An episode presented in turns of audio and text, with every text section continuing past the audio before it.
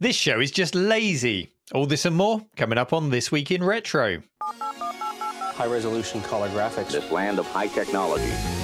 The revolution in technology that made the information age possible. Those kids are not afraid of computers. Shim Shiminy. DOS gets unreal. Um, blue LED on a die. All this and more coming up on this week's show. Up to date news for out of date tech. Hi, everyone. We've got a very special guest with us today. It's Clint from LGR. He was last with us on show 112. And guess what we talked about on that show? We talked about Doom.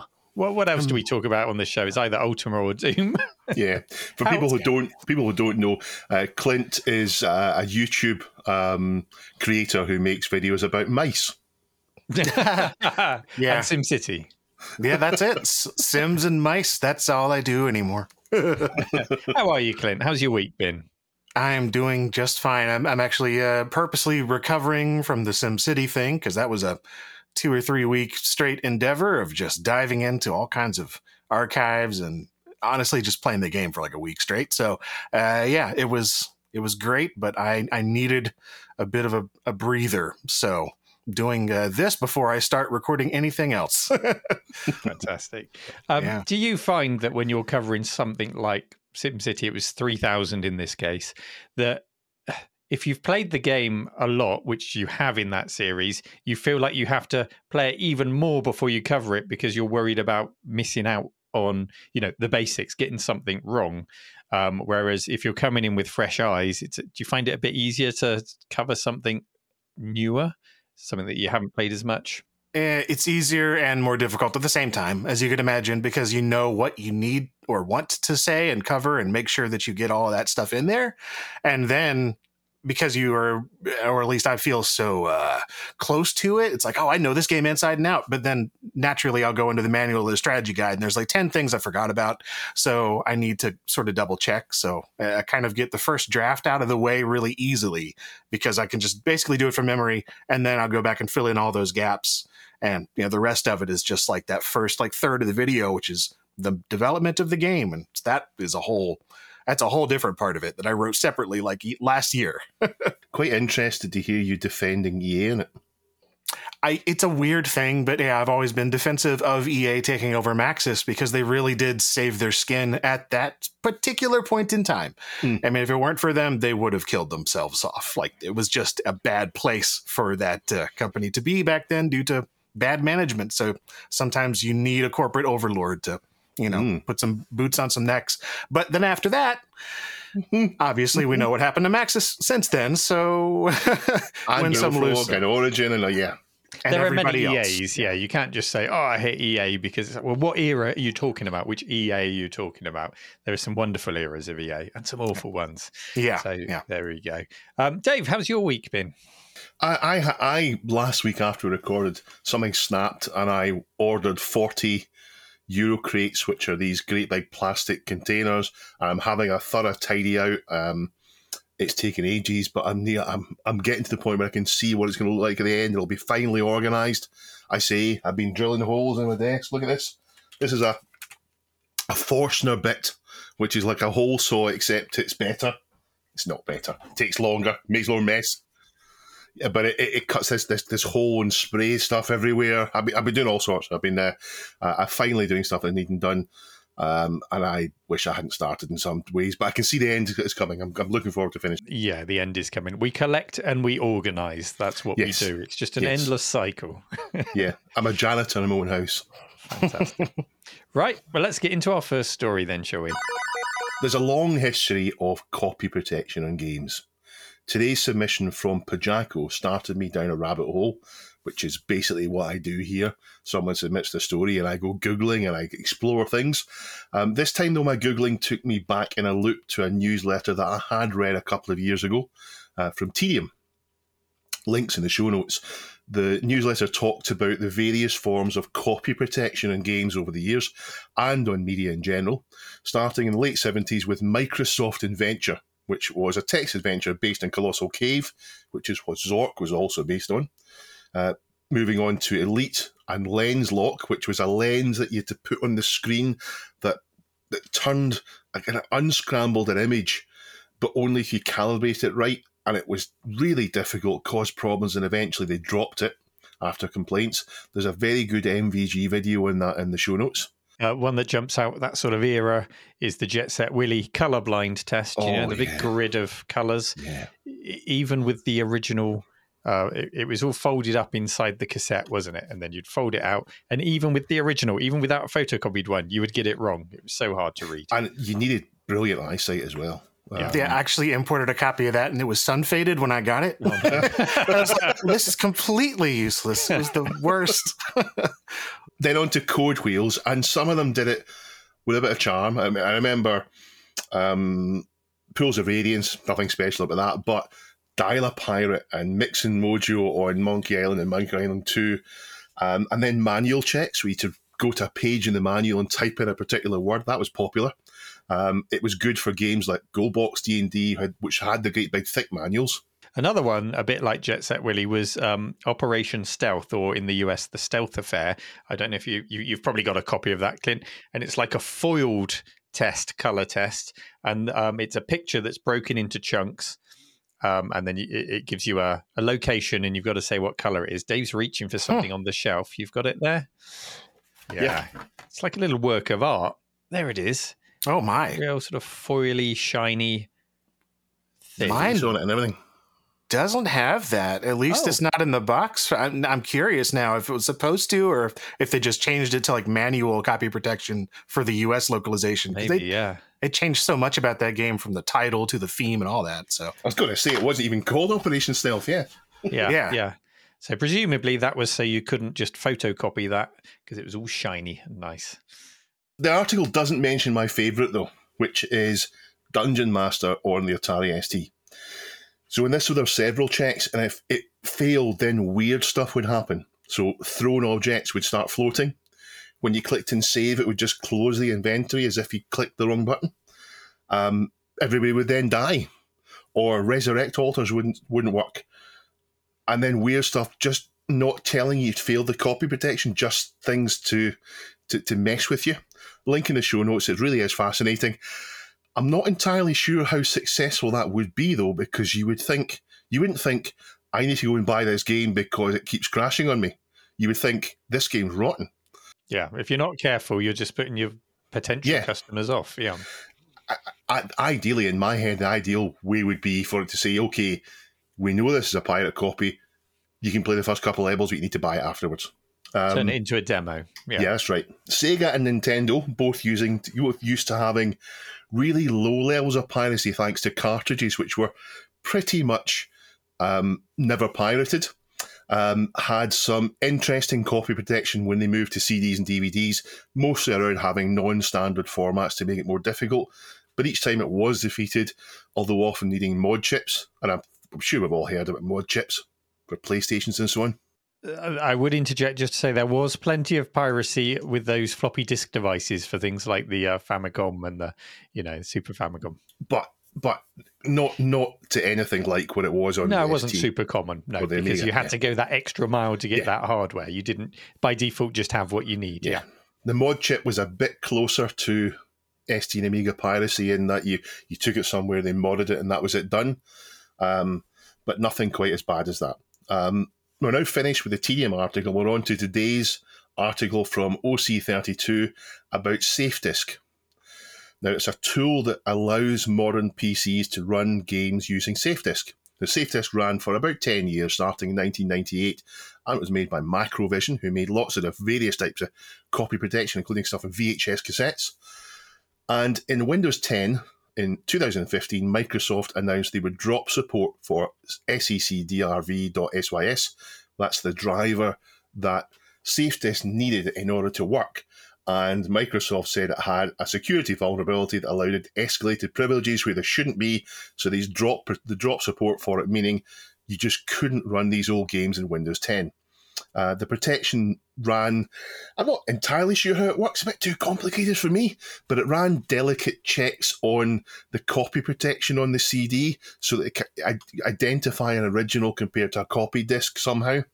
And it has been, it was heavily criticized at the time for going too far, taking too much control over your computer, being unwelcome on it. and Microsoft eventually agreed and killed it off. So, SafeDisc Shim is a compatibility tool that allows these older games to work in modern Windows. And although I'm going to suggest that it might not only be the only compatibility issue, I don't think this is going to suddenly allow a 1998 game to run in Windows 11, but uh, it will allow you to get part of the way. Um, I had a look at a list of games, and so ones that stood out Age of Empires 2, Age of Mythology, Anno 1503, various Call of Duty. Black and White 1 and 2, some of the Command and Conquers, Freelancer, Doom 3, The Sims 2, loads of games used it. Um, but on the other hand, those of you who pirated your games, obviously I never pirated a game in my life, uh, who pirated the games or used Steam would have seen none of that. And I reckon a lot of these games will now be on Steam, so it's not maybe helping those in, in that way. Neil, what do you think? Um, well, uh, I did skim through the list of games uh, affected, and I've got to say, I saw a lot of them where I thought I played that, but I didn't buy that. So I don't think this was a particularly good copy protection Hmm. method. I remember it being an annoyance at times, and of course we had the, the sites we would go to to find the uh, the patches. Um, in terms of Microsoft pulling support for SafeDisc, uh, I actually applaud that because closing security holes is what Microsoft should be doing with their OSs. For too long, we had elevated privileges just in uh, as standard in OSs. Everyone was a super user. Every process was running with unfettered access. So for pulling it, I don't think MS uh, are the bad guys in that situation. Um, it's another story. We have so many of these where piracy comes to the rescue in terms of video game preservation. Thank goodness for piracy. Uh, thank goodness it happened at the time because I don't think many people would be looking back and going, hmm, I really should make a no CD patch for Anno 1503 in 2024. But thank goodness they did at the time. Um, so we've got that there. Uh, piracy of a different kind. Have you guys been watching Our Flag Means Death on Netflix series? Is it any no? good? Is oh, it it's any good? brilliant. It's brilliant. Yes. Yeah. Seen Really just a little bit. I think I saw like the first episode because a friend had it on, but I haven't haven't dove into it yet. I've heard it's great Oh, though. It's great. It's great. There's a character called Izzy, and he concludes towards the end that we, the this isn't a spoiler, don't worry. We, the pirates, are the good guys. We're the ones who'll be remembered, not the empire who have been fighting against us. And it's kind of turning that way in software preservation. The pirates are the good guys. They're the ones that we'll remember. We should be celebrating them. What we're talking about here only serves an, uh, this particular era of game protection. Um, I still don't see a clear solution to the longer term preservation of video game history where games require online services that are shut down. There really needs to be um, a requirement, I think, for publishers to or development houses to release the code for the server. Give us the server. Let us run our own servers. We don't expect a quality of experience that's, you know, that, that reflects on you guys in any way whatsoever. Just let us play the game. Um, and as another aside, you mentioned Colossal Cave. I, I, I just wanted to ask Clint, have you tried the modern remake of Colossal Cave that came out in the last Oh, year yeah, or so? I somebody was just asking me about that like two days ago, and uh, yeah, it's another one of those. I, I started it up. I'm like, heck yeah, this is gonna be, you know, and, and then I stopped. Uh, but I know it's like in VR now and everything, or it is VR in particular, and it just got the MetaQuest three, so I kind of want to try it in that now that I have that. So I got the f- yeah, I got the feeling it was released a little bit early, but they've carried on developing it an, an awful lot since then. So it's probably worth Yeah. checking again. Yeah. it's probably worth. Uh, glad that I waited uh, in hindsight. So We were talking about it, Neil, I think you and I, and, and noticed that the Steam reviews now for there's very little acti- activity, but the activity that is there, Steam reviews are positive now, so people are enjoying it, um, and they, they've they've put what looks to be a lot of effort into a version 1.2 or whatever it was compared to the low sales they had originally. So so fair play to them for for pushing on and doing something with it. Don't know if it's any good though. I haven't played it. Clint, what do you think of this then? Safe disc. Yeah, I've uh, never been a fan of any kind of thing like this. Um, so yeah, in that sense, I'm just happy to see that there is something happening in this respect that, that anybody even cares about. Um, you know, because it, it almost seems like one of those forgotten bits of DRM history at this point because so many folks are, you know, I mean, focused rightly on the uh, the online options nowadays going away and servers and stuff killing off games. But there's a lot of stuff that's been left behind. I mean, I was looking over the the game list for SafeDisc. And uh, yeah, it, there's like 500 games almost, and that's one of those facts that I just I never really thought about how many were actually affected by this, but I knew there was a lot I was affected by it because I can't tell you how many times I've been caught off guard and just sort of screwed over by this, trying to capture game footage specifically for those mid 2000s titles. But I mean, even you know, a lot of my favorites, like Need for Speed, that whole series just about had SafeDisc from high stakes onward. And that is something I've run into so many times where it's like I can run Need for Speed 1, 2, and 3 in various forms pretty easily on a modern system. Uh, but yeah, once you get to high stakes or beyond, it's it's constantly that problem of running into it where uh, I mean that's half the reason I ended up building my dream XP computer was just to run SafeDisc and securom kind of titles. Oh, Securom, yeah. yeah securom it's, it's the worst. And i'm really hoping to see this, some sort of bypass for that as well because there are so many other games that are affected by that and it's the same situation. Microsoft doesn't let that run on windows 10 or 11 either. Um, so yeah it's it's nice to have the bypass but as you're saying earlier, it's also not uh, a fix for like getting uh, the no CD checks gotten rid of, which I think is the the morally right thing to do if you own the games. like just get rid of the checks. Like it's going to be uh you know, it's one of those things that only hurt the actual buyer and consumer back in the day, not the pirates. So you may as well get the better product since you bought it. Get the CD crack. Um, but at the same time, those have gotten uh, really hard to get really good versions of. And I uh, have had a, an annoyance with that recently. I, th- I don't remember what it was. The last one might have been black and white. And I was trying to get that uh, on a modern system so I could capture footage for it for a video. And installing that on Windows 10, I ran into the Securom thing. So I had to go and find a no CD crack. But the no CD cracks, it was like for another version, or it was like the UK one only and not the US release. And then, you know, the old sites that I used to go to are now filled with all these broken links and malicious files and just bad archive. So I can't even rely on the old pirate stuff because those are out of the way. So if I would have had this shim thing, I could have used my original disk on the modern system and that would have bypassed it uh, having to go and you know, I, I got the giant XP rig out and got the capture setup going. So, as a YouTuber, I, I'm kind of uh, happy about this, just so I can have an easier way to capture uh, on modern systems. But uh, there's still a lot that to be desired in the terms of like late 90s, early 2000s copy protection, getting in the way of a good time, I guess. SimCity 3000 is on the list I saw there, Yep. uh, as is Erotica Island from Redfire Software. I'll, I'll check that one out later. I've not heard of that one. Dave, sounds like one of your games. Um, I, I'm sure I'll but but right into that, so I will. Um, again, though, it just shows that this affects the people who buy the games and no one else. Just like you said, Clint. Back in the day, in 2002, whatever, you could find a no CD crack for anything without any difficulty, no problems at all. Loads of different sites. The sites that you mentioned that are, that are now down, there was loads of those. You go to them, no problem at all, and you would even get them for legitimate games you'd bought to stop the CD drive whirring up for no reason. Um, so yeah, if you need it, it's now there. I don't really think it's opening the door very much. Um, although Clint's told me I'm wrong because he's just said Need for Speed. The earlier ones work fine in a modern system, so I'm wrong there. Um, but there's, yeah, um, it does feel like the right way to get around it rather than using a no CD. If you can use this and do it that way, that feels like the right way to get around it.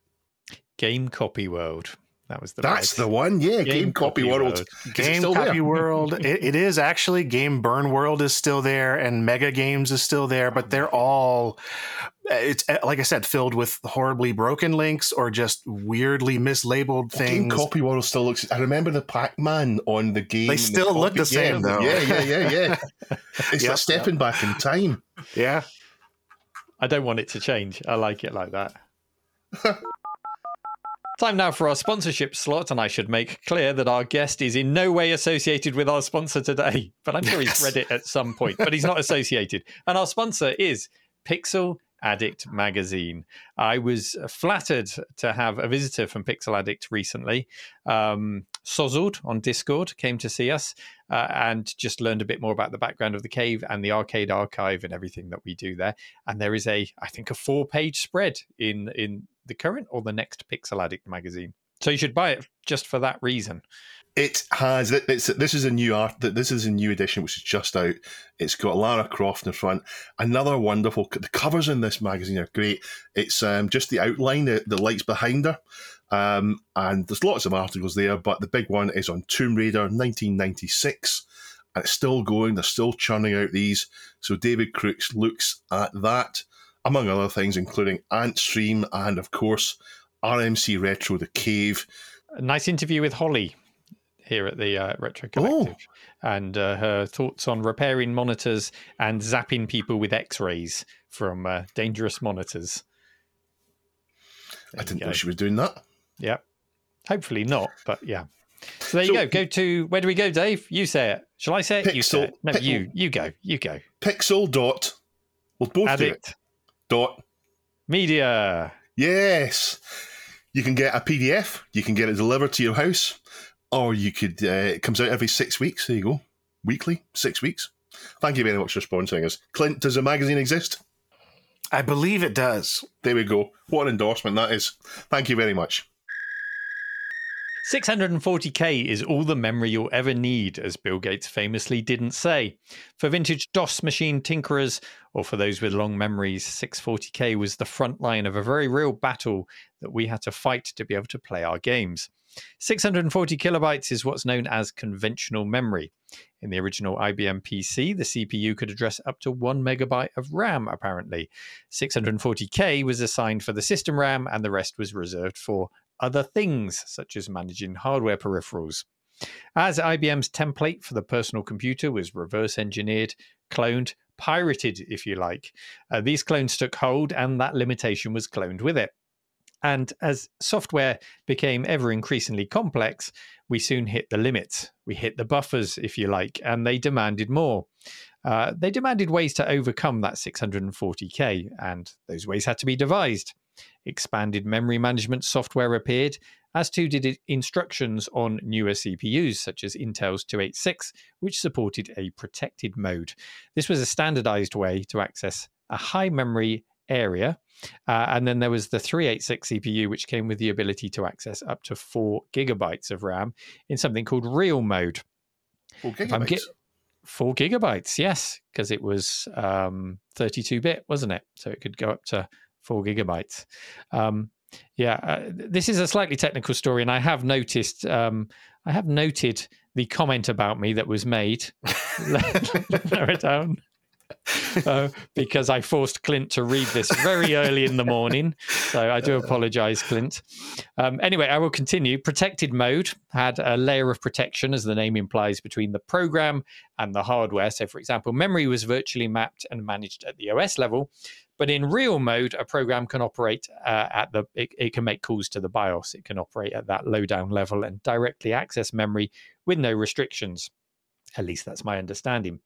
But regardless of these features knocking down upper memory limitations, the 640k hurdle remained a challenge for us. Special software, memory managers, and DOS extenders had to be loaded initially to access that additional RAM. You needed enough of that 640k free after loading memory managers, drivers, and whatever else in your config sys and your autoexec bat startup files to then actually launch the game. It was still very dependent on that conventional memory not enough conventional memory was the message that would haunt us. And we'd go back to whittling our startup routines just to try and play the game that we just bought, or in Dave's case, pirated. Until now. Until now. this comes from a post entitled Breaking Through the One Megabyte Barrier in DOS by Lord Borak316. Thank you for submitting that to the subreddit. The Amiga's And, dead, um, Lord Borak. The Amiga's dead. the Amiga is dead. And in this article, there's a very detailed, very deep dive, far too detailed for an early morning read, um, reported by, I think it's Julio, Julio Merino. It's not about real mode, but it's about unreal mode. So this is a mode that allowed the CPU to see the one megabyte limit and beyond using very unstandard techniques. Uh, and it's cited that it happened by accident. It's a side effect of the CPU design rather than an intended approach, but people have found a way around this. How it does this? Well, I did say it was a deep dive. It includes machine code in the explanation, which is way beyond my understanding, I'm afraid. Uh, but I also found through a bit more research that this is not the first story on it. They're not the first to tinker with it. It is another rabbit hole to go down if you want to, and if you want to learn about the history of it. Far too detailed for this podcast. But to pull this back to our own experiences, isn't the fight with conventional memory a rite of passage? Is it what puts hairs on our chest? Or is applauding a technical barrier to enjoyment retro computer snobbery of the highest order, Dave? I think I know what you're going to say.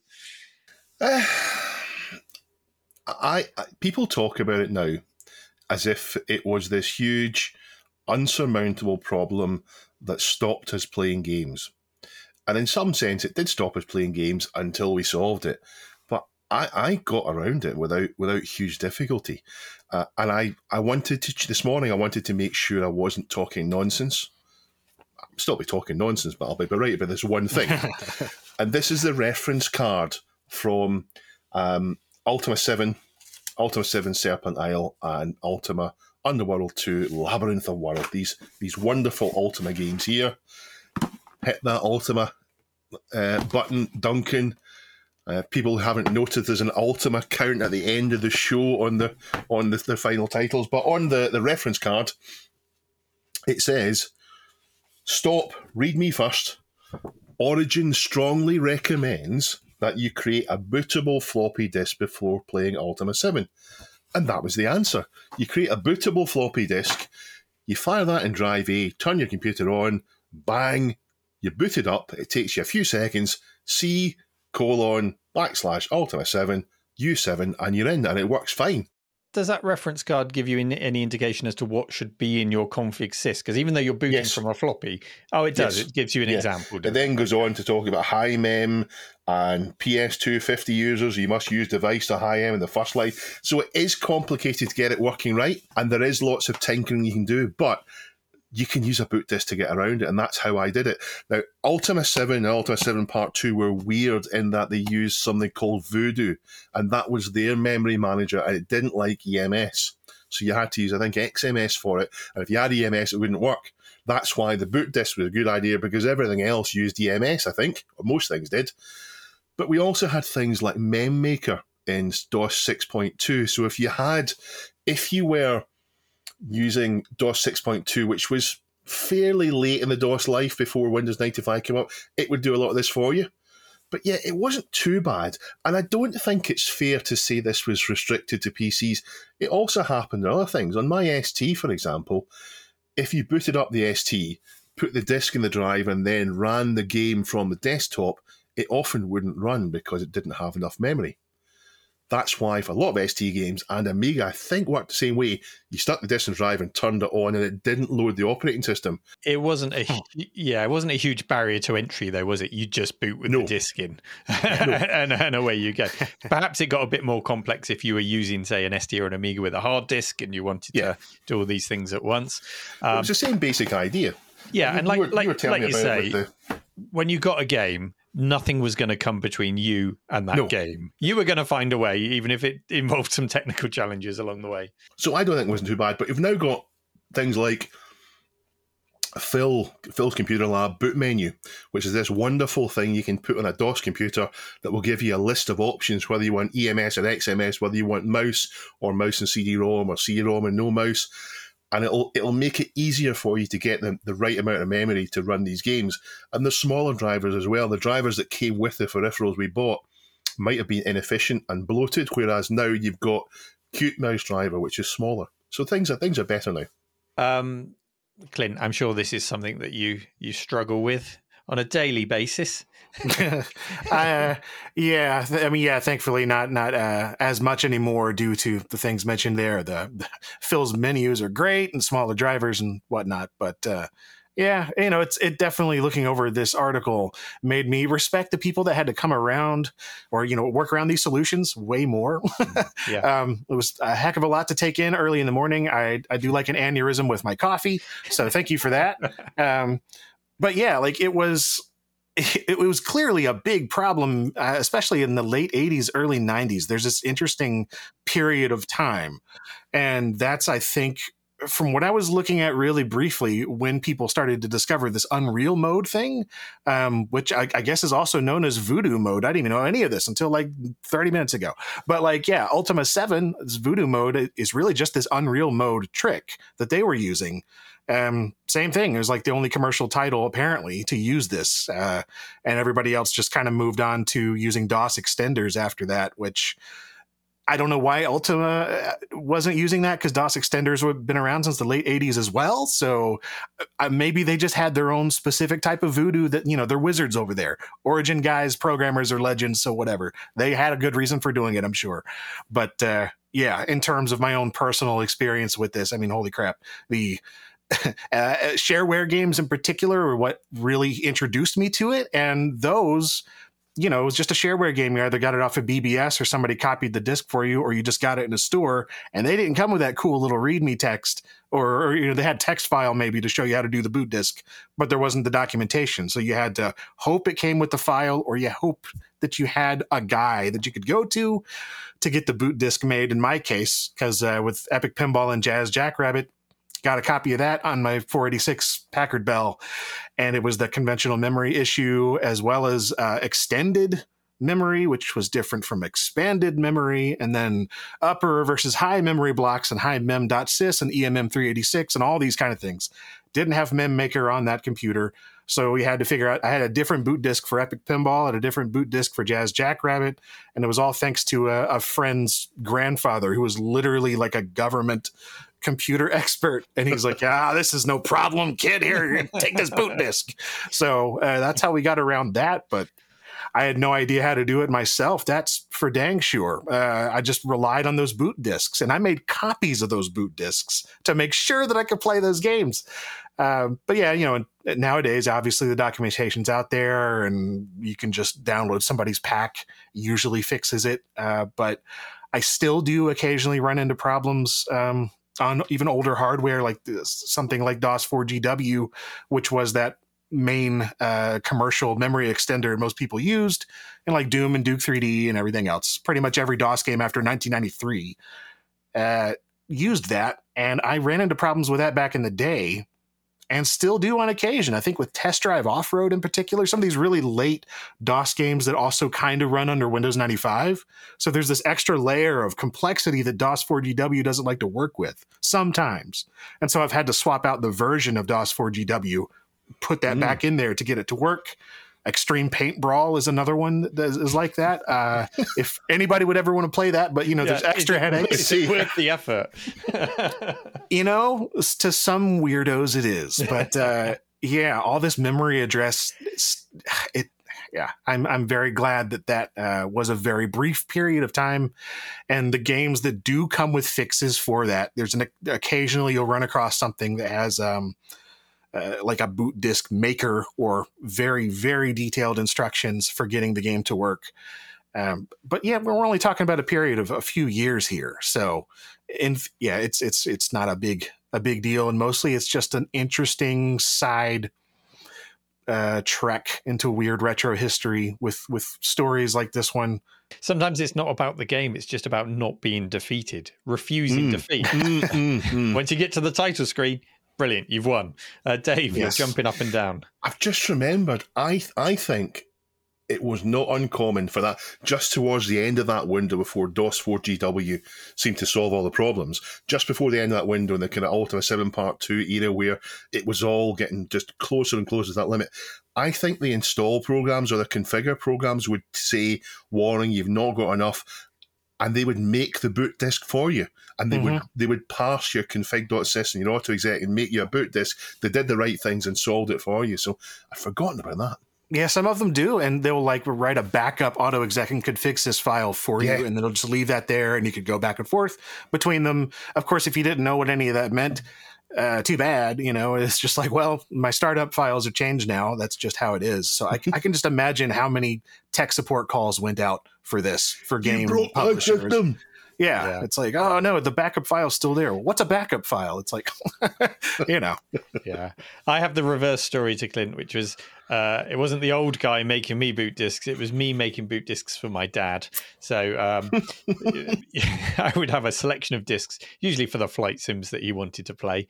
Um, Ultima Seven needed 585k, just so you know, which is quite high, uh, and of course.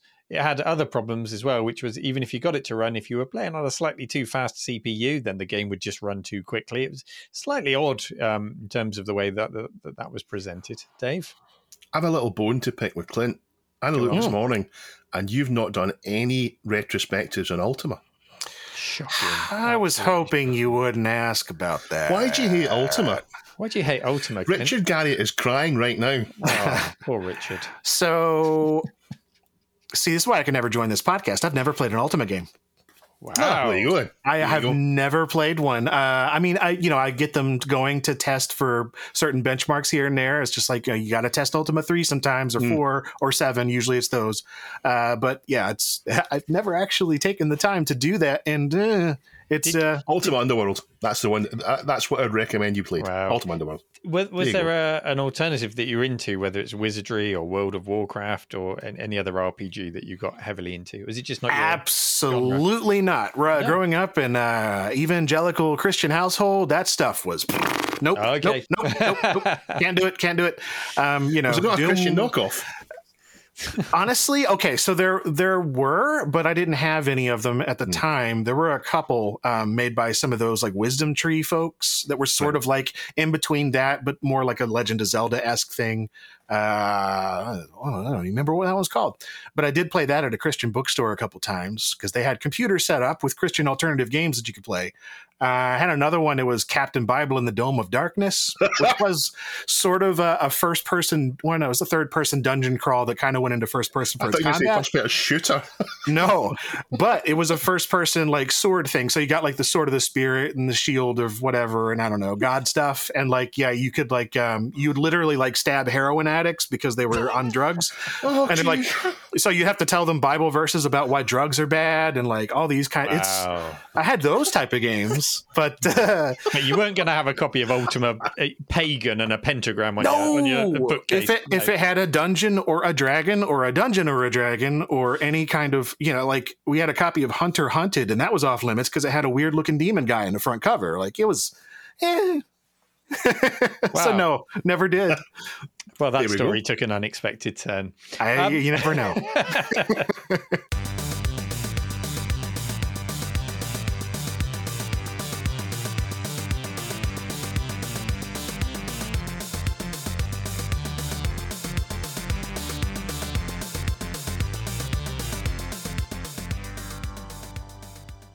Just before we started recording, I was made aware that tickets for Kickstart 2, which is a UK Amiga event, have just gone on sale. I'd expect they'll be sold out by the time this goes out in broadcast, but links in the show notes just in case. And also, uh, this week in Retro, Daddy, John Schuler, will be there. He's flying over to uh, help to host the event. Are you going to be at Kickstart, Neil? Sure I'm going to have a little corner, got a little stand there like we did last year. And I won't Taking be filming this year, which is re- we're taking one arcade machine um, and we'll take the Apple crates and get the little set. Uh, set up there, but I'm going to enjoy it even more this year because I'm not going to be rushing around filming like I was last year. So that'll Hmm. be nice. Yeah. Um, a comment from Randall Heiter. He says, Listening to Neil and Dave, I'm not sure this is just light-handed banter. Do they actually get on? Well, We a comment from a man named Hater. Yeah. Um, we, we do. I, I talk to Neil several times a day. He's my friend. I like Neil. We like each other, and um, I, I think maybe that's why on these things we get stuck into each other in a way that makes makes people think we perhaps have some The- a bone to pick. but no. We, we get sarcasm is is the worst form of uh, wit for translating uh, to a global audience. So we're not surprised if sometimes people uh, think we're actually being nasty to each other. We'll try not to do that, won't we, Dave? No, There's a comment from a long-time listener, Flibble-san. Says, love these podcasts, but please consider adding links to the video info box for the items mentioned in Dave's housekeeping. And yes, comment received, and um, we're going to make sure we put those links in in the show notes and on the screen. Won't we, Duncan? Yes. Thank you, Duncan. That wasn't his right accent. Do his right accent. Yes, you slags. That's it. Comment from Bernardo Pool. Bernardo Pool, sorry. If the likes of Neil. But that's Banana a gram. one isn't it? Bernardo Pool. If the likes of Neil and Dave running a train network with Pentium 166s and Windows 3.11 sounds preposterous. Why? Why does it sound preposterous? We could both do it. Did you notice we both couldn't say the word preposterous? Preposterous. Look at the 60 minute report on 23 year olds operating the Titan nuclear missiles with 8 inch floppy disks and panels of blinking light bulbs. It's scary. That is scary. Is that a recent report? Is that a. I there's been reports on that. It seems like every five or ten years there's a report over here about you can't even believe our nukes are still run with floppy disks, and it's always these kids, these kids, just like you know, just out of out of high school in the military. It's so weird. Oh, It's so I wonder if one day we'll be thanking pirates for for for, for Pembroke Pirate keeping nuclear missile has missiles Oh no, the disk's broken. It's okay. I pirated it. Yeah. Um, a comment from I'm Deathing. He says, I've been listening to your podcast for over a year, and only today have I actually decided to watch it, or rather, whilst at a PC, remembered that the video version exists on a channel, and I love it. It worked both ways. So it made me think almost everyone, I'm sure, knows that there is a show as well as a podcast. They're both the same, but perhaps there's some people who are listening to the podcast who don't realize there is a show on YouTube. You could be watching us. Duncan puts lots of visuals up for you to see. You can see our faces and all the rest of it. It makes it a bit more engaging. In case you don't know, it's there for you. And if you do come and watch us on YouTube, please subscribe. We're, we're edging ever closer to that 10,000, and we'd really like to see you all subscribe. So please do. Um, a, a message from Cat- Catriona on Discord. No, As mentioned, Katrina. Catriona. Katrina. Catriona, Katrina. As mentioned in chat, uh, it is the sensor and track condition system. So this goes back to last week's story uh, about trains running on 3.11. She says sensor and track condition system that is in the German high-speed trains ICE 1, 2, and 3 that are running Windows 3.11. It is an isolated system that only shows data for informational purposes to the train driver on his left of three screens. So there we go not not too worrying. Um, goes on to say the ICE 1 and 2 will be put out of service in 2030. ICE 3 will likely be phased out too, that being 40 ish years old. Developing a new system or changing the hard uh, and software might be possible, but it all needs security certification and whatnot. So it's unlikely to even be done on time. And then there's a link. Here's some chap explaining how it all works. So, Duncan, if you wouldn't mind putting that link in the show notes for anyone who's super interested in trains, hello, Pillock. Um, do go and watch it. Choo. our resident train enthusiast. On to briefs. Um, so this is stories that um, actually lots of stories this week. We're not going to cover them all. That we're not going to discuss in detail, but are very interesting anyway. So the first one is from Linux Jedi. He was over in Brussels in Belgium at the the FOSDEM. Um, delivering a presentation on the PiStorm, and he packed and took his Amiga 1200 to deliver the presentation, presumably using a PiStorm fitted inside it. Year of the Linux Jedi. Um, I did have him booked last year to do a talk at the cave, but I rather stupidly, it was a back to back talk. We had um, Stephen Leary with his TerribleFire, and then we had Linux Jedi immediately after doing. So it's sort of back to back Amiga Accelerator talks. Was- so, so we've rescheduled. Well, I haven't rescheduled yet, but I'm planning on rescheduling. Well, he, that he told me it, this it, year. it was a cut down version of the talk he was planning to do at uh, at the cave. He did. Fantastic. I will Link in um, the show notes. try to make sure that that work isn't wasted and we can get him in at some point. Um, Prefim submitted a story um, in in which a Spectrum Plus uh, has been combined. So um, it's a nice looking one. What is this, Dave? You've looked at this. He's combined Yeah. a Spectrum Plus. What's he combined it with? So he's taken a Spectrum Plus case. Right. He's put in a Plus Two keyboard. so you Ah, get the nice keys from a Plus Two uh, Spectrum in the Plus case, which is the case that looks most like a Spectrum of any of them, really. uh, along with a, a Sizif 512 keyboard, which I don't know. I presume it's something like a Harlequin, uh, to make a brilliant looking and functioning Specky. It looks like a real Spectrum back from back in the day. It wasn't a real Spectrum back in the day because it didn't have a proper keyboard, but it, it, it's it's really interesting. He took the nice keys from a Spectrum said nobody ever. well, the plus two, the nicest of those available. Yes, yes. the plus sure, the plus sure. two keys are, are, are the ones that are most uh, grown up of the Spectrum keys. Yeah, Doctor Local has uh, posted a list of the 400 Mini. So this is the Atari 400 Mini from Retro Games that that was announced recently. The games list has been announced. Dave's got his Atari T-shirt on today. Um, no surprises on the game lists. Uh, and also, I think we mentioned this before, but Yump, which is a wonderful Yump. modern game, Yump, Yump.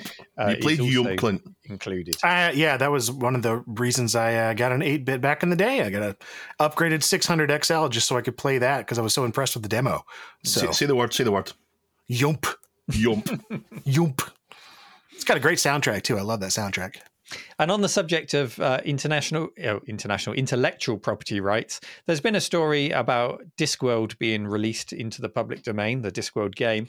Uh, and Chrissy expands saying, or the story that he's linked expands saying, No, no, no. It's a re- re-release, not the public domain. It's a re-release Oh, it's a it. re-release of it. Okay, but legally done because it says whenever something closes in the UK, intellectual property rights revert to 50% to the original creator and 50% to the crown, which is now currently King Charles. So they are the two owners. King Charles partially owns the rights to Discworld, the game. Um, this is from the House of Commons Library. It is vested in the King but in general, its functions are exercised by ministers of the Crown, accountable to the UK Parliament or the three devolved legis- legislatures. Um, in other words, it's a function like Revenue and Customs, uh, Department of Work and Pensions, DVLA, etc. Um, so it's a bit of fun clickbait to say that Discworld lies with King Charles himself, but technically, some of it does. 005 Agima, that name rings a bell. Um, he has shown us that there is a, a Doom like game on the C64 called Grey. Now, Chris makes the obvious joke that it's not called Brown, and I was thinking that too. Um, it's better than what you might expect a C64 could do, uh, but it's, it's still one of these games. I wish I was playing Doom, is what you will be saying you're playing it. Yeah.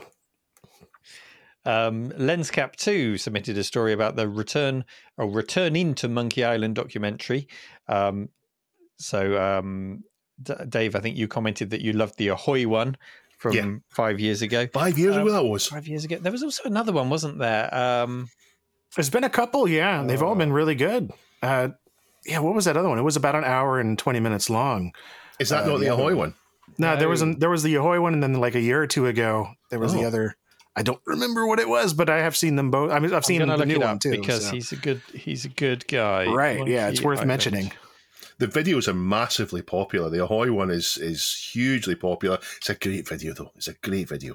I just finished watching this new one uh, over last weekend, and it's also fantastic. Is it? Uh, first I've not time, watched it yet. Yeah. yeah, that I've seen all the original developers, like from Lucasfilm Games, you know, coming back. They they got pretty much everybody was really involved um, to not only go over the, you know, it mostly talks about making the new one, but there's a lot of interesting information about the first uh, couple of games in particular about them making those. So Yeah, the one I was thinking about was by On a Retro Tip. Yes, Um, the making of Monkey Island 30th anniversary documentary. That was three years ago. Uh, had oh, 600,000 views uh, on a channel with 33,000 subscribers. That is a big, big deal, and deservedly so. He managed to pull together a lot of the original um, creators. I think we talked about it when it was released on the show, but um, there you go. On a retro Rings a bell. Rings a Yeah. bell. Um, and Indigo Prime submitted a story, um, new Commodore 64 and 1541 um, drop in replacement. So super interesting. It's from uh, Mark at the Retro Channel, the Retro Channel. Um, he's a real Australian, Chris, if you're listening, a real one. He's produced two new drop in chips for the C64 to help keep them alive. And that's something we've spoken about a lot in the past for various platforms on the show. And long may they keep coming uh, with things like the Arduino and um, you know, all the the variants of the Pi to help keep our old systems running. And there's loads more. So do head to reddit.com forward slash r forward slash this week in retro to submit your news stories and just find some cool stuff to read about and comment on with our little community there. Today I learned something new. It's not something I, I've wondered about too much, but it's always it's always me. It's, it is something I thought about before, and I've never thought enough to look into. But it now makes sense to me. And if we think back to vintage machines, and we think about the the coloured LEDs that light up, if we go back to the the, the Altair 800 8000, for example, that's the one with no screen, um, just loads of switches and red LEDs. Um, not the 8 bit game Red LED. Uh, and almost all of the machines we had back in the day had a green, yellow, or red LED that showed they were on or disk activity. But if I think back over the past maybe 15 or 20 years, all of a sudden it's all been blue. Blue, yeah, retina piercing blue at 1 a.m. in the morning. Yeah, Really, and- for, really blue. Yeah. for some reason, and I'm going to tell you why, but for some reason, about 20 years ago, they said it has to be blue from now on. Even the, the webcam I'm using has a blue LED in it. Everything has to be blue. It was a, it was a line in the sand drawn that said, no, red's not good, yellow's not good, green's not good, has to be blue. So, back in 1962, General Electric invented the red LED, and a green one was created a couple of years later by Monsanto. So those two together allowed yellow as well, but not blue. So you had red and green, but not the blue. And while no blue means no eye burning, annoying LEDs and modern Chinese tech, it also means no combination of red, green, and blue to get white. Now, Happy Coding ZX has submitted a really fascinating video on blue LEDs from Ver- Veritasium. It goes on to explain that there was a huge push to get blue LEDs after they managed to get the green ones. But for decades after the red and yellow, they didn't manage it. Um, and they were pretty much, at the start, it seems as if they were a big rush to get them, as if we're, we're going to get them, and then people just kind of gave up. The reason for the push is that if there was a blue LED, then it could be combined with red and green, and we'd get lights that were white. So LED lights were kind of already invented in the 60s, sort of, and they were just missing one part to actually make them. So they already knew what they wanted to do, they just didn't have the technology to do it. So the search for blue LEDs was like trying to formulate new alloys of steel to get the right properties. That that was the kind of thing they were trying to do with various different uh, dopings of crystal to make the right material to get it. And the video tells a story of Shuji Nakamura and how he struggled and struggled through doubt and ridicule and adversity to eventually create it. It's a, it really is a fascinating tale. It's well worth watching the video. Finally solving in 1992, and then a further advance, let them put a cap over it to turn the blue into white. And in 1994, they started selling these blue LEDs. But I've got, if I'm going to bring it back, and as much as I now think Nakamura is a hero, and I mean that, it's it's a fantastic story. I hate blue LEDs. I really do. They're everywhere. They annoy me. And the opposite, red, green, and yellow are lovely and soothing. LED lights are good though. I love them. I'm using them now. They're a fantastic invention. But when I restored my IBM PS2 Model 30, one of the things I insisted on was getting a yellow hard disk activity light to make it look proper. And it makes a huge difference to me. Neil, what do you think? Well, um, blue and vintage, blue LED. Actually, first of all, I'm very surprised it was 94. I would have placed it nearer to 2000. I didn't realize they came around that early. Maybe the cost came down. I don't know. Maybe, Maybe. It's, it's 1994 cost, were. cost and capacity and manufacturing and all that kind of stuff. Didn't take off until like 2001 ish. So Yeah. So Yeah. um, there was that. Blue and vintage just doesn't go together for obvious reasons. Although you know, um, maybe an Amstrad CPC 464. Would you? Would you?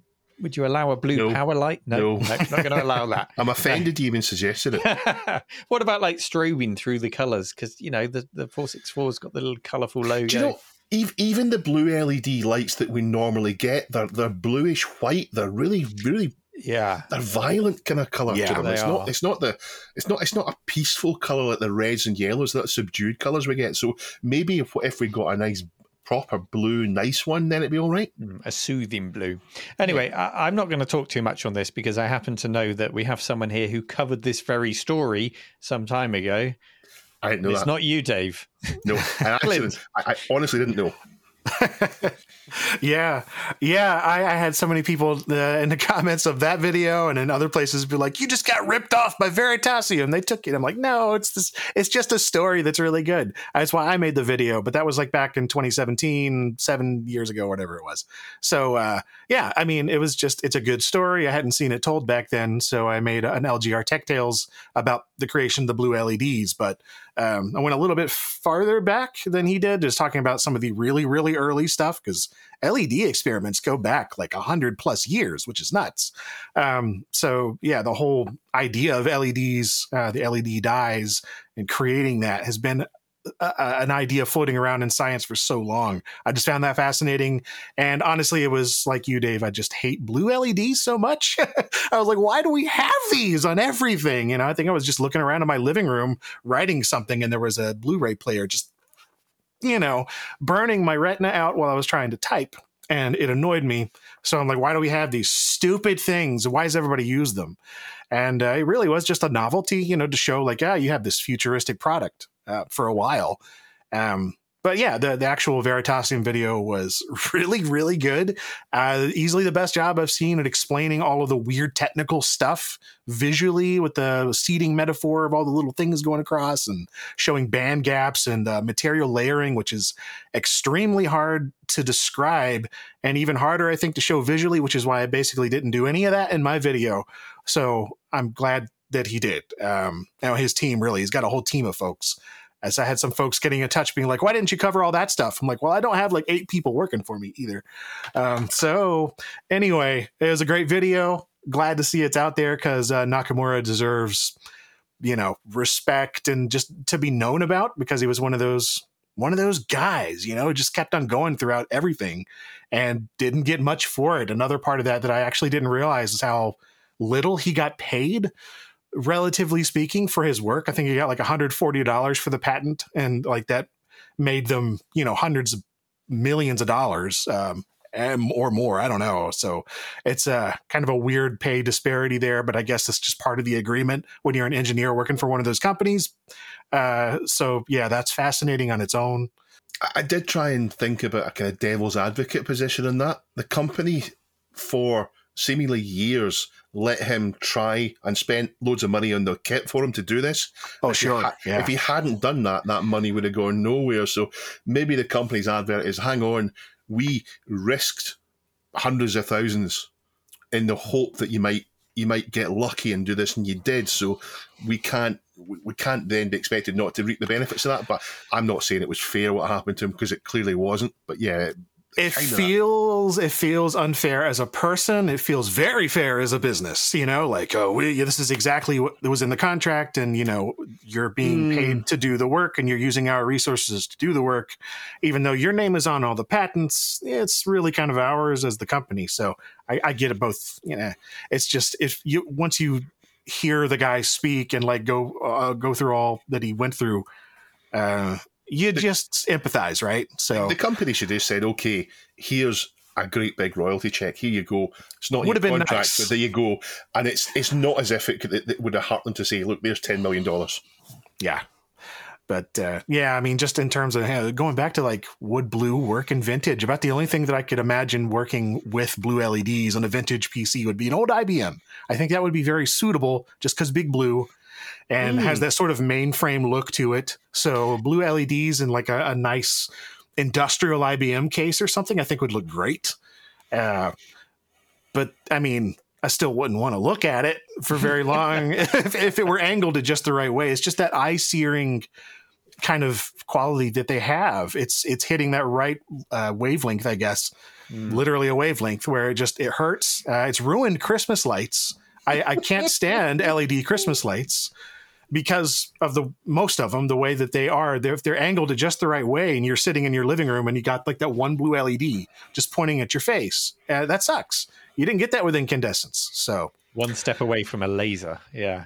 Yeah, it feels like a laser. So you know, there's there's that whole situation where uh, it does feel like they're a blight, and they've been overused. I think It just feels sort of if- overcorrected. It's almost as if the people designing this technology knew what all it went through, and that this is some kind of flex they're doing. Saying, "Look, we've got blue LEDs in this, not a green one, not a yellow one. It's a blue LED. Our stuff's Oh. great." And headlights, headlights of cars have suffered Oh. massively, and that's an ongoing thing. Blinding. Uh, uh, I actually did an interview with somebody for a car magazine a year or so ago, and they were they saw my blue LED video, and they're like, "What do you think about headlights?" I'm like, "Well, here we go." And I just went on a rant, and yeah, it's Car it- it's- magazine interview. Is the com- yeah, it was yeah. some random. I don't even remember what the publication was, but yeah, they were doing an article on on the uh, the blight of blinding LEDs and why it's become such a problem, and why there's especially here in the U.S. we're not regulated in the same way. It's very weird because of this like '70s either over or under regulation. I don't know. There's weird highway stuff, uh, and it's all very very slow to catch up to new technology and change like you know they still don't allow like camera mirrors like for instance you still have to have physical mirrors and they won't allow the Mm, cameras they won't allow like the uh, the self-adjusting led headlights that you have in europe so where it'll dim in Oh, certain yeah. zones Mine, if I, if I start to turn my wheel, my, my headlights will go a certain yeah, way. might If I indicate around one, yeah. as you're going around a corner, the lights Yeah. go around the yeah corner. there are certain exceptions to that but we've been very slow like we just started getting those i think and very high end models so i don't know uh, yeah blue it's, leds it's, it's are the combination of the LEDs and also just the different heights of cars. There's a lot of lot Yeah, of higher cars now, and when I'm just in my my regular sized car, I just it's in the eye line, which is horrible. Mhm. Mine's quite low down, so I'm always getting blinded by them. Yeah. There we go. Is that is So- that where this story was going? Yeah, that, that's exactly what I was Clint's thinking got a about. when I watched wonderful knack of derailing us. yes His amazing journey did bring us modern flat panel TVs, lights, and all that, but I still prefer a green or yellow one. He got a Nobel Prize for it, and he's now started a company to try and do nuclear fusion. It's just a blue So- LED. That's it. That's his nuclear fusion. It's just a blue LED pointed into a camera. Having watched the video, if anyone's going to do nuclear fusion, it's going to be him. We'll get fusion reactors inside our PCs. i wish him all the luck Time now for our community question of the week. So last week's question was a short and simple one. What examples of old tech have you seen in use, working, or failing in modern life? Uh, Dave, I have taken it out of contest mode in anticipation, so our answers are ordered. Um, and I'll read the first one from a user who I haven't seen their name on the forum before. Forum on Reddit before. Is Reddit a forum? Would you call it a forum? Yeah, I guess so. It's just I Reddit. guess it's a Reddit- social forum it's a Yeah. user voted social forum A forum mixed with a bin fire. Yeah, okay, we'll go with that. A firearm. Um, this user is Vegetable Message 22, and they say, I saw a Commodore CDTV playing music in a shop eight years ago. I think that was peak such things I have seen. Also, seen a digital, that's the brand digital PC running around a Pentium 133 or such as a proxy server for a mid sized company not long ago. That was forgotten about and did not did not do a good job, so we removed it. I'm not surprised. Um, yeah, Dave, do you want to take the next one? So Richard Shears says the oldest and most feeling is me. I've Oh, come to the conclusion that I was not made for this modern life. Thankfully, I have the delights of Twer to make it all worth it. And now I'll go and have breakfast. I'll use my 35 year old toaster that's still going strong, working well. Thankfully, this one doesn't talk, unlike myself, so I'll shut up now. Lord Borag actually replies, says, Talkie toaster, your chirpy breakfast companion. Does anybody want any toast? Um, Clint, have you got the page open? Did you want to read out the next one? Or Yeah, by uh, Happy Coding Z ZX. I'm gonna say. Z. Uh, Well done, well done, working on ZX. I mean, I just assume you got those two letters beside each other like that. Okay, so they say uh, I live in Central Asia, and last year I dislocated my collarbone in a bike accident.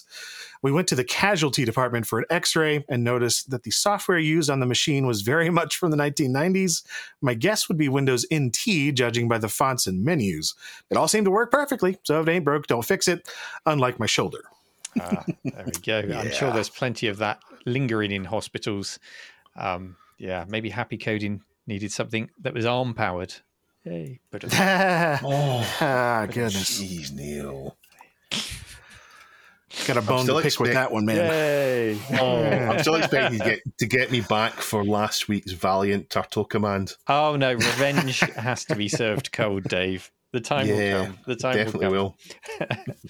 So, uh, our question of the week if you'd like to participate this week, head over to reddit.com forward slash r forward slash this week in retro. Question of the week is pinned at the top. And this week's question, well, it follows on. I used to um, I used to make my dad's boot discs, as I mentioned earlier, to free up enough memory for him to launch his games, sometimes with a little menu. I'd like to know to what lengths have you gone to help simplify technology for your friends, family, or loved ones? What hoops have you jumped through? What ridiculous things have you come up with to try and make uh, what to you is probably a simple thing uh, even more simple for them to cope with? Hopefully, we'll get some good, juicy stories. Thank you once again to Clint for joining us. Very much appreciate you giving us your time. Yeah, Hopefully my my pleasure. Yeah, thank you. Sure, definitely not. Um, Dave. Yeah, thanks, Dave. Yeah. Y- You're welcome, Neil. my my friend. Dave, thank you, Dave, my friend. Thank you to everyone for taking the time to listen. Of course, if you really enjoyed the show, head to patreon.com forward slash this week in retro. And we'll see you same time, same place next week. Take care. Bye bye. Bye. Yeah, waving. Bye. Clint's not waving. Come on, Clint. He's waving. Oh, Two double hands. hand wave. Two hands.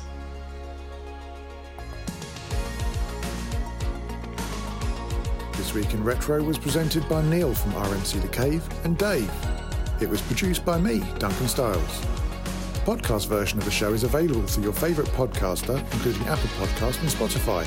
And the video version is available on the This Week in Retro YouTube channel.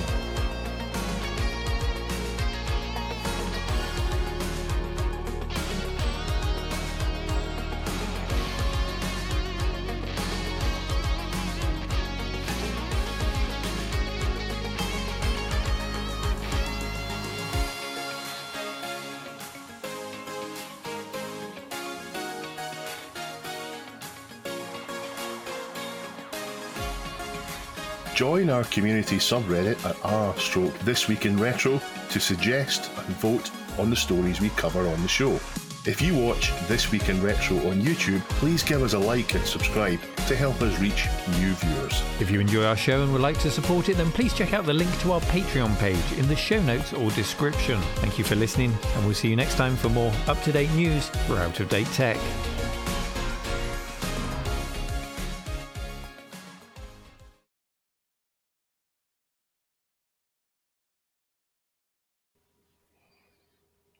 Kind of feel like Chris is a ghost. You know? You feel The haunted? Ghost Pirate Chris. It's like, Chris, if you're listening, can you hear us? We're thinking about you. Tap three times on the table if you can hear us.